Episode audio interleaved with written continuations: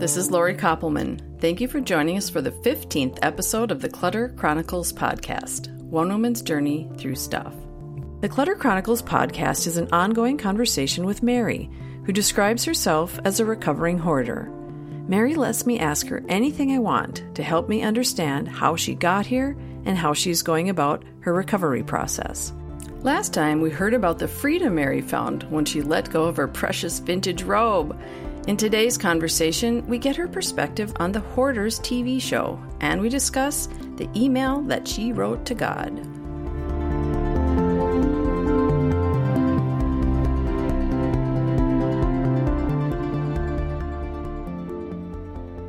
It's Lori here. I've got Mary with me in my studio, and uh, we, I was so excited to hear your story last time about the beautiful robe and it finding a new home and you being in love with the space that that brought for you.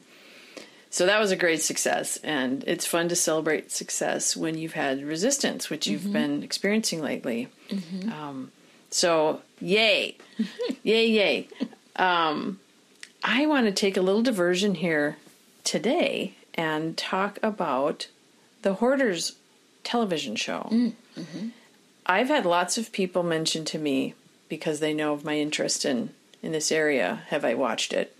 And I actually never have. Mm-hmm. I don't know at all what it's about. I used to watch a show that, uh, gosh, now I'm going to gap on his name. Um, used to do that was sort of like that, and I liked his approach to clearing clutter, and so I enjoyed watching his show. Um, and I don't remember what that's called either. Mm-hmm. I'll have to figure that out. But you have watched the mm-hmm. Hoarder Show. Mm-hmm. So tell me what you think of that show, just overall. What's your impression about the Hoarder Show? Is it is it depicting accurate um, situations? Mm-hmm. Uh, do you think it's it's helpful? Just kind of get us started with your take on that show and what it's um, saying to you? I think what's hard about it is it's a it's like taking an intimate problem and um, or a vulnerable person and it's almost like they're poking fun at it mm. and I think that it's it's it's under the guise of help, but I think it's actually more damaging than any help that it's trying to pretend to be. You think it is pretending? Yeah. Mm-hmm. I think it's reality TV shock value. Mm-hmm. I think it's about. Um, I can't think of the, of the word. Um, there's a word that's coming to me, but I can't. I can't spell it out. Um,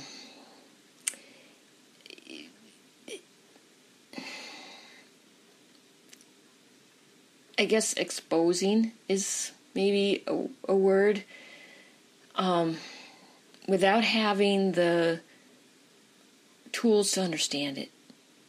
And so when we first got married, we've only been married six years. Of course, my stuff followed me into our house. And my husband did have that show on a couple times. And he's not really a reality TV watcher, but for a while we'd watch that and Pickers and things like that.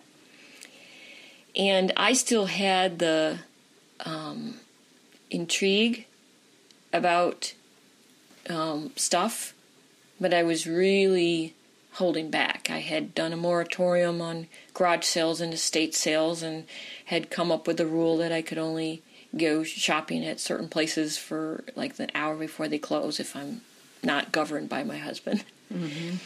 And so I was really fighting that still. And I could still have days where I could compulsively shop. So I wasn't done with that world. Mm-hmm. And it dawned on me that he might have been trying to subliminally tell me that I'm this bad as them. And then I thought, well, maybe he's just trying to understand them, and he's at such a loss that this is all he has. But either way, um, it had such a shaming uh, effect on me that even, let's say my house did look that bad, I wasn't going to admit it. How is that going to help? How is that going to help me open up to him? It's going to make me be more ashamed and run further into the darkness. And um, I there is a point I remember watching one of those shows where someone received an important piece of mail and they turned and set it on a pile of stuff that was like anything you could think of. It could be food, it could be clothing, it could be, um, you know, industrial materials. It was just a pile of everything, and they just set that on there. And how ridiculous that was in a, in in a normal thought process. And I turned to him and I said, "That's how desperate they are to have any normalcy. Where are they going to set it?" Mm-hmm. And they're to the point where they're so exhausted and they have no energy. that- Where are they going to start? Mm-hmm. So it makes sense to set that important thing on that top, and it is going to get covered. But it's it's about sheer desperation to exist within this entity that's controlling them. And what the show tries to make it look like is look at these crazy people. Can you believe they live this way? And how could they live this way? And why can't you just reason with them? If you could just reason with them, they'll change. And often they will come in and take their stuff and then they'll just fill it up again because the problem's not solved. The problem's in their heart. It's not their space. Um, it it it's disconcerting, I would say. Right. Is there someone trying to get at the root of anything in the show to what's in their heart? Um, you know, I haven't watched it enough to know. There might be multiple shows. I've watched one a couple times, and this was five, six years ago. Right. Um, it seemed like it. Um, the way I understood it is they had um, multiple examples of these people, and they would just say, "This is where we are in the progress and stuff." Mm-hmm. Okay. And of course, they're showing. I think I've always had these two opposing sides in me. One that says, Mary, you're being ridiculous, and one that says, I'm in my my la la land, whatever. Make believe of I'm going to make pillows out of all this fabric or whatever it is. And I think that I've always had some kind of checks and balances that somehow kept me kind of like a. Have you ever heard the ner- the term um, functional alcoholic? That I think that's what I would be. Like I could always uh, catch myself before it got to the point where there's trash everywhere. Mm-hmm. But that that is within moments or hours. That could happen so quickly. And then once you have that, you've thrown in the towel already, and then you have trash, and then you attract rodents and bugs, and it it it's it's like it, it's exponential. Mm-hmm. So when these people are on the show, and I say, "Well, at least I'm not that bad," I'm moments away from being that bad. Mm-hmm. And I think that's another thing that's harmful because it's it's not really looking at the real. It's it's something that's really interesting because yes, we can we can measure it by how much stuff they have, but no, you can't. Mm-hmm. Are you going to sit and measure the the ocean by all the sand? I mean, you it's it's beyond your fathom of of what you're seeing. Right. And just as they're getting rid of stuff, maybe they're buying more stuff. It's you don't know where the bottom is, mm-hmm. and I- I I just say that it's it's kind of like trying to capture something and make it quick, and this is the problem. and it's so messy. Excuse the pun. That's a good one. it's not that easy, and Right. it and it comes from different angles. Like what what would be something I couldn't throw out, another hoarder could easily throw it out. I would say the the common thread is indecision. Mm-hmm. And what is it that makes us be indecisive about those items? And it's probably something to do with something that triggered that's triggered in us from our childhood or whatever, mm-hmm. from a painful moment. So, in people that I've helped clean out houses, I've been astonished with stuff that they'll part with because I'd be like, well, that would have been something that would have been hard for me to let go of, but it's nothing for them. So it just it's it's different for each person. Right. Good. Thanks for your your take on that. Um, because we're trying to have a conversation that is is not exploitive. That's the word I was looking for. the word you're Yes. looking for? Thank you. I feel so much better to hear the word.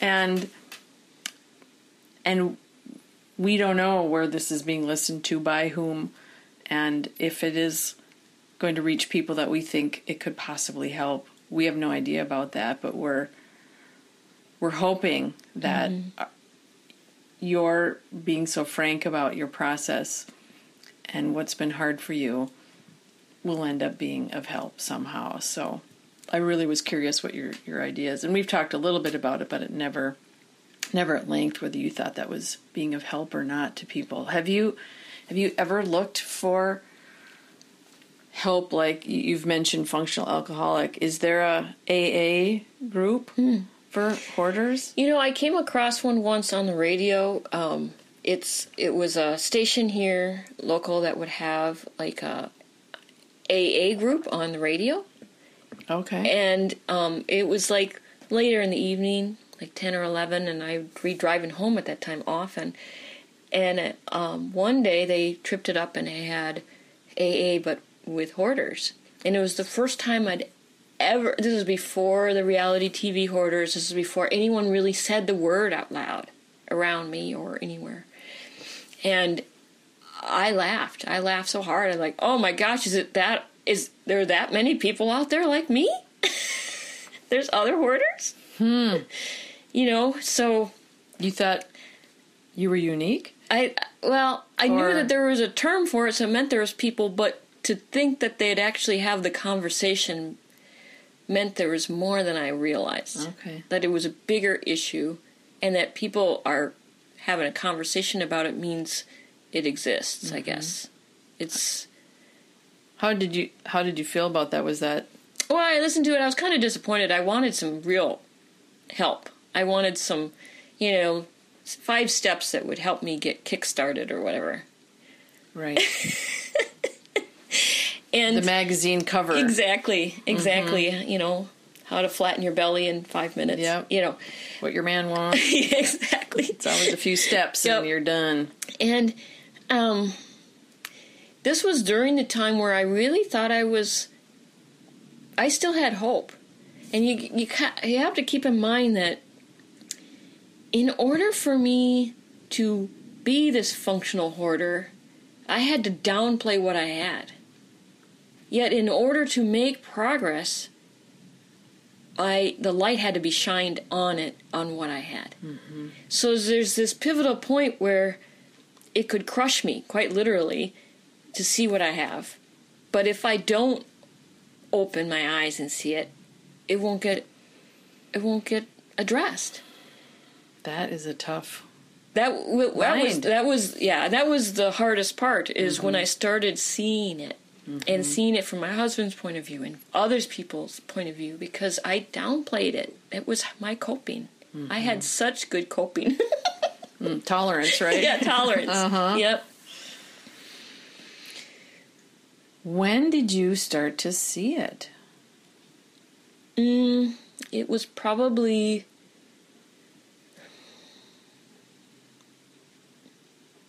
I think it was just about two years ago. And uh, Was it an aha? Was it a slow realization? Do you Well, it's interesting because now it's all coming back to me. But um, in my therapist um, conversation, she was telling me about people who have conquered their alcoholism and about the the serenity prayer Mm.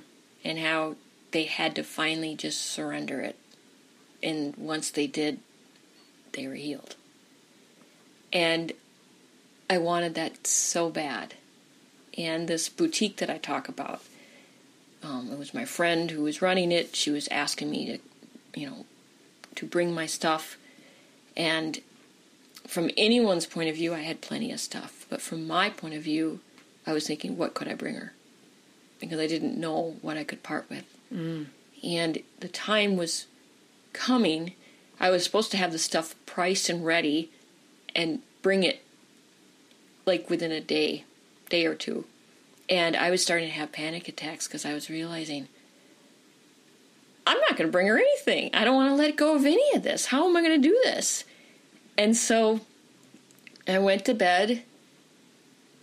Uh, I tried to sleep and I tossed and turned and I finally wrote an email to God.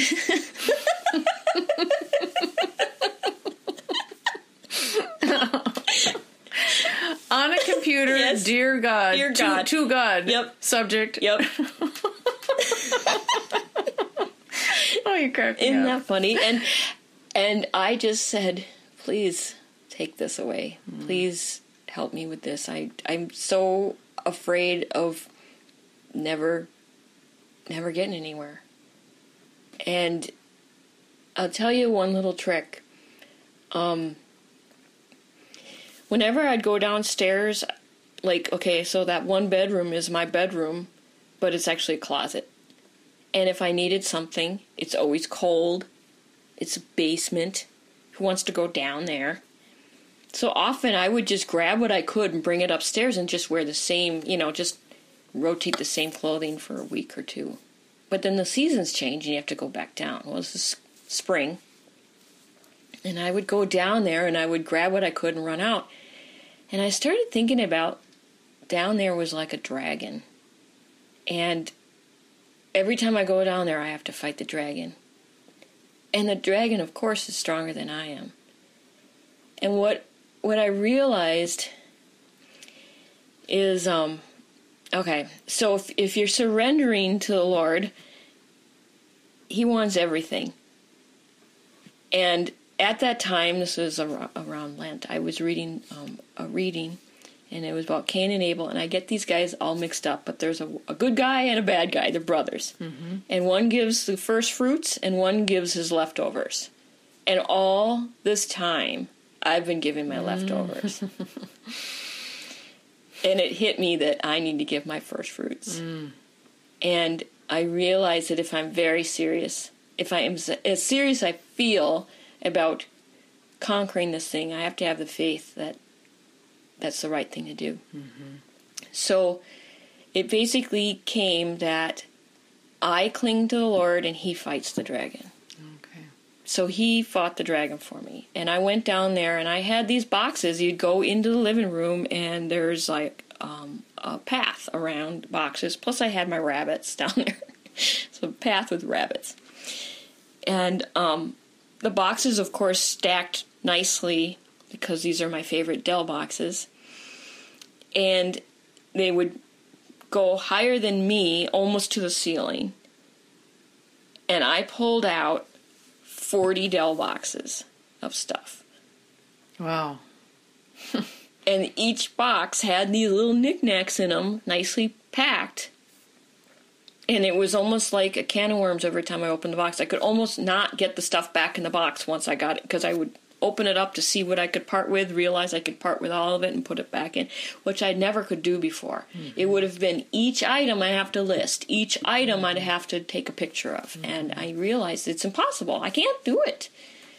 So that was that was the that was the beginning and i still i mean with that much success i made like a thousand dollars off all this crap with that much success i still have had this resistance even up even up to now, I still have the mm-hmm. resistance. So I'm not mm-hmm. cured.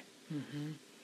Well, that's why we're we're along with you on the on the journey, Right. right? We want to. But who has 40 boxes worth of stuff and is still full? That's just ridiculous. It's where you are. Yes, but what what part of that is is that I could I, it's like I I could see it. Mm-hmm. And this is what my husband has been seeing day in and day out. Which is what my question was. Right, when could right. you see it? Right. And that's when you started Yep. to see it. Yep. And it probably would look ridiculous Yes. to fresh eyes. Right. What is all this stuff doing here? This is how much I have. Yeah. This is all your stuff. How many bunnies do you need? How many, whatever it is. And uh, uh, there is some show on online um, where she would call it something in foolishness. I can't remember, but she, but I love the word foolishness. All those, all the stuff down there is foolishness. I love it too. Yeah. The dragon is is fighting to guard foolishness. Seems a little bit much, huh? uh, yeah, kind of, kind of a um, over overdone it. Well, that was that was great. Another great conversation with you, Mary. I always am amazed at how much you can mine from your mind about about this uh, experience for you, and I appreciate you sharing that. Thanks. You're welcome.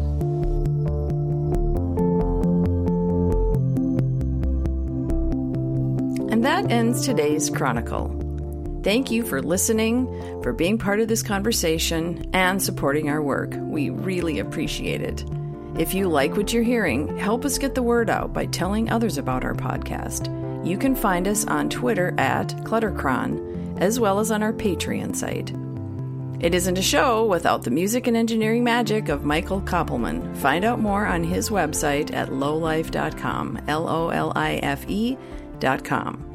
We hope to see you again to find out what happens next on Clutter Chronicles.